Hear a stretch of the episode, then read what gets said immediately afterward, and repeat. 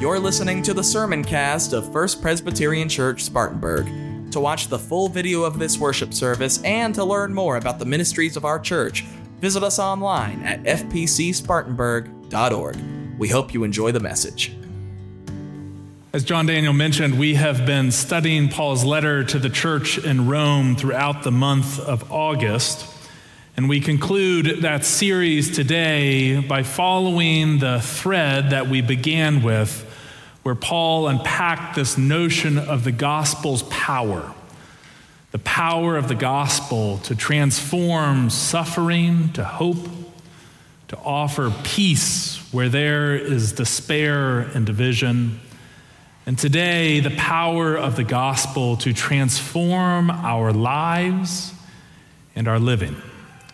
So let us continue listening now for a word from God as we hear these verses from the 12th chapter of that letter to the Romans, beginning with the ninth verse. Paul writes to the church saying, Let love be genuine, hate what is evil, hold fast to what is good. Love one another with mutual affection, outdo one another in showing honor. Do not lag in zeal, be ardent in spirit, serve the Lord, rejoice in hope, he says. Be patient in suffering, persevere in prayer. Contribute to the needs of the saints and extend hospitality to the strangers. Bless those who persecute you, bless and do not curse them. Rejoice with those who rejoice and weep with those who weep. Live in harmony with one another. Do not be haughty, but associate with the lowly. Do not claim to be wiser than you really are. Do not repay anyone evil for evil, but take thought for what is noble in the sight of all. If it is possible, Paul says, so far as it depends on you, live peaceably with all. Beloved, he concludes, never avenge yourselves, but leave room for the wrath of God. For it is written, Vengeance is mine, I will repay, says the Lord. No, if your enemies are hungry, feed them. If they are thirsty, give them something to drink. For by doing this, you will heap burning coals on their heads.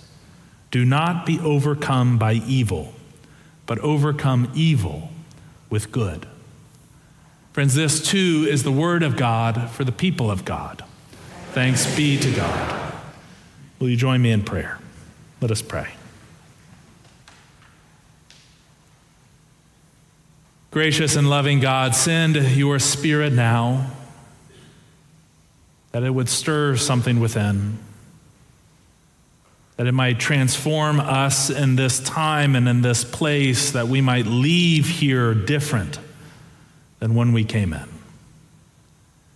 Indeed, O oh God, we pray that through your Spirit, the words of my mouth and the meditations of all of our hearts gathered together here in your sight would be pleasing and glorifying to you, for you and you alone are our rock and our Redeemer. Amen. Anyone ever had the window seat on a flight out west? Earlier this summer, Aaron and I were going from Atlanta to Portland, and it was just a beautiful day. Clear skies practically the whole way. And I've always been a kid at heart when it comes to airplanes, so there I am, jammed up next to the window seat, taking it all in. And there's just something mesmerizing, isn't there, about the raw beauty I mean, just the vast expanse of everything that unfurls underneath you on a flight like that, especially west of the Mississippi. Right? I mean, these swaths of land, as far as the eye can see, that somehow still seem to be untouched by human civilization. The middle few hours of that flight are the most amazing. You sit there and you look out your window and you watch as the great plains of what Iowa, Nebraska maybe start to yield gradually to the Badlands of South Dakota. And a few minutes after that, the Badlands begin to yield to the high desert of those places like Wyoming and Montana and Colorado. And eventually, the high desert just transforms itself into those majestic Rocky Mountains. It's an incredible sight.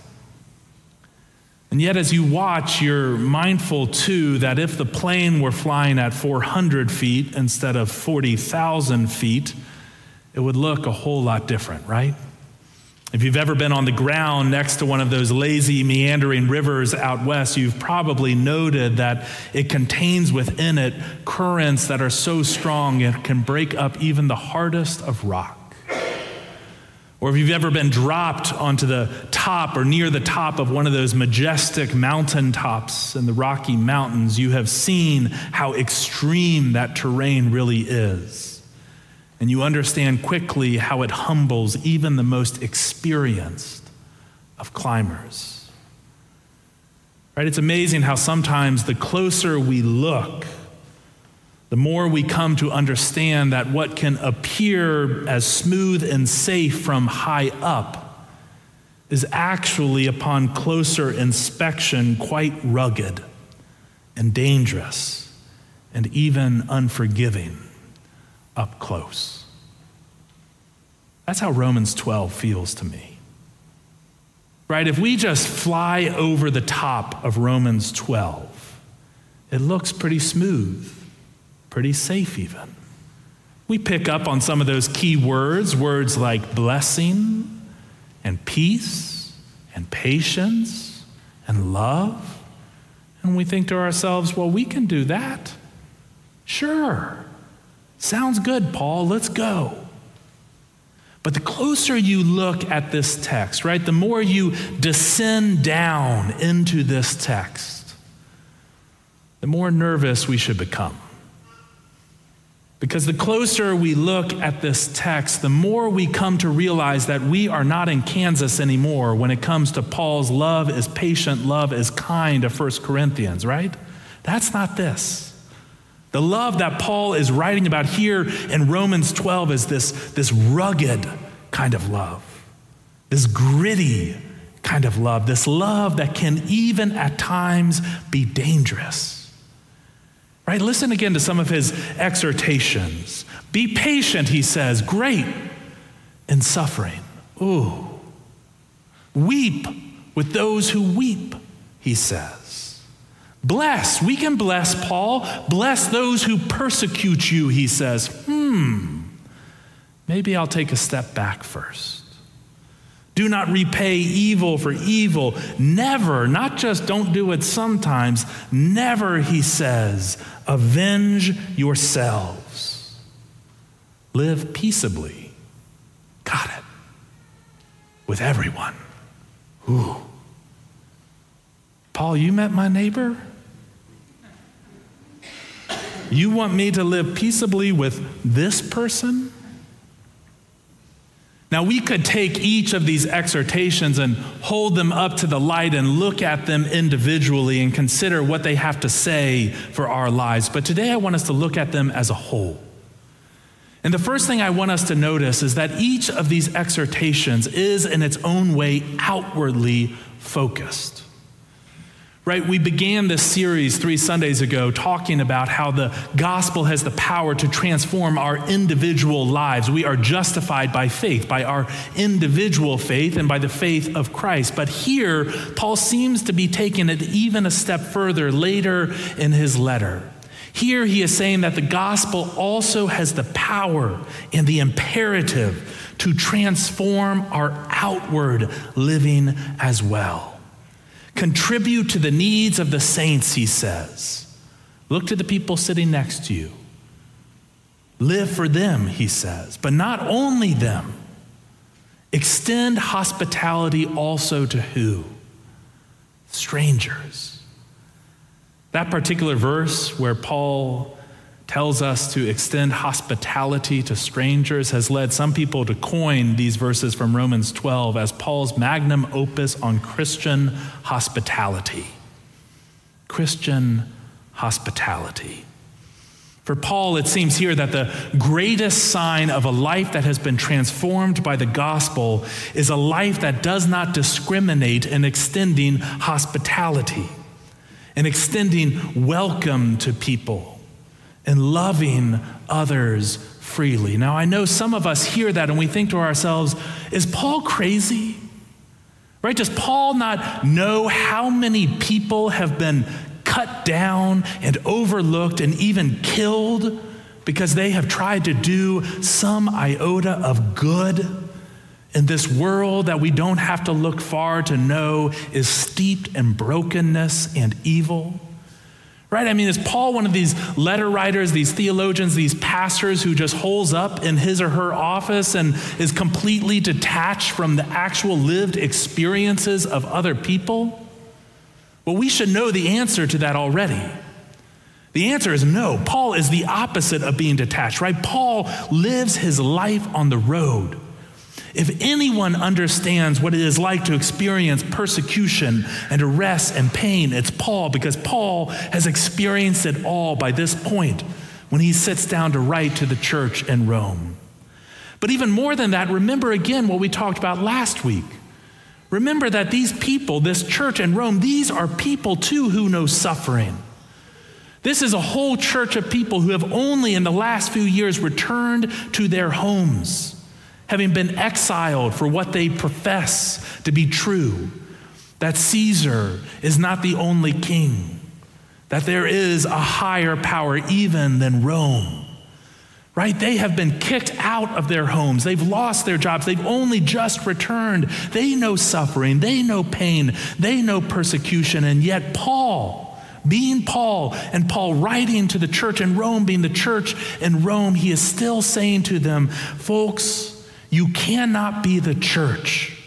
You just can't be the body of Christ if you let the fear of the unknown and the threat, the very real threat of evil, water down your calling to love others in the same way each of us have been loved in Christ Jesus. A love that went to the cross, even with its arms spread wide. Now, there may be some church officers here who will remember last year. It was actually my very first day as the pastor of this church. I came to the office on Tuesday morning, and Tuesday night I had to moderate my first session meeting. That's the governing body of our congregation, the lay leadership of our congregation. It was intimidating, to say the least, to walk into this room of people and try not to make a fool of myself because I didn't know any of them hardly. But I opened that meeting with a story that some of those who were there may remember. It was the story of two GIs at Normandy back in World War II. Their friend had been killed in the invasion and these two GIs were taking his body up to this church that they had seen in the distance on the hillside above Normandy. They were taking him there to ask permission to bury him in the churchyard. It was a little Roman Catholic church, and when they got there, they found the priest and they said, Father, we want to ask if it'd be okay if we buried our friend here in your churchyard. And the priest, looking very upset, explained to them, I'm sorry, he said. I'm sorry, but the rule is you have to be Roman Catholic and you have to be a member of this parish to be buried here in the churchyard. And the GIs pleaded with him, Father, please, please let us just bury our friend here. It won't take any time at all. We'll put him in a corner, we'll put him away from all the rest. But the priest said, I'm sorry, it's the rules. You have to be Roman Catholic and you have to be a member here to be buried in the churchyard. But listen, he said, listen. Take your friend and you're welcome to bury him any, anywhere outside the fence. Just go outside the wall of the churchyard. Anywhere you see, close or far, you're welcome to bury him there. So the two GIs, a little distraught, took their friend outside and they prepared a plot and they buried him there outside the churchyard. Now, the next day, they came back with a marker that they intended to put on their friend's plot. And they went to the place where they had buried him, but when they got there, they were surprised because there was absolutely no sign that anyone had been buried there. Confused, they walked all the way around the perimeter of the churchyard searching for the spot. Once, twice, three times they couldn't find it. And finally, they went and they found the priest again and they said, Father, forgive us. You might have forgotten we're the two GIs who came yesterday asking permission to bury our friend. And you said we couldn't because we weren't Roman Catholic and we weren't members of the parish. And so we buried him outside the fence. But now we can't find where we buried him. Do you know what happened? And the priest looked at them and he said, Yeah, I know exactly what happened. He said, You see, last night after I went to bed, I tossed and turned for the first half of the night, so upset about what I had told you that you couldn't bury your friend inside the churchyard. So, about halfway through the night, I got out of bed and I spent the second half of the night moving the fence. You see, friends, Christian hospitality, the kind of hospitality that Paul is talking about here, it is radical hospitality. A transformed life is a life that has been transformed so much that it cannot help but live and breathe welcome for strangers and neighbors and friends alike, even if that sometimes means breaking the rules, stretching the lines, moving the fence. You know, I told that story at my very first session meeting because I wanted the elders to know that that's my hope too for this church. Right? My hope is that we would not only be now, but continue to become a community of people who are focused not only on contributing to the needs of the saints, everyone that's already here in worship, but also a community that would be devoted to extending hospitality to the stranger, to those who we don't yet know outside the walls of this sacred space right? My prayer, my hope is that we would be and become this community that faces the unknown, faces the threat even of evil and harm, and still move the fence anyway. Right? That we would greet someone and say, Hold on, you live way over there? Well, come on. Wait, you dress like that for church? Come on. Hold on, you voted for who? You love them? You believe that? Well, come on. Right? It doesn't mean that God's going to leave us where God finds us, but it does mean that everyone will know that they have a place inside the churchyard that is God's kingdom. Yes, even you and even me. Because, friends, a life that has been transformed by the love of Jesus Christ is a life ultimately that has come to recognize that the best view, it's not up there. No, the best view is right down here in this rugged, dangerous, wild, sometimes unforgiving landscape of our lives. But this landscape, nonetheless, that we have come to recognize as holy ground. Because it's only at this level where we can look each other in the eyes. It's hard to do from 40,000 feet. It's only down here that we can look each other in the eyes and share the most transformative good news that there is which is the good news that Paul shares with the church in Rome, the good news that Paul shares with us today, the good news that can be summarized in just three words. You are loved. Friends, may we be transformed in that truth and by those words to the life and the ministry that Christ beckons us to, even now. Amen.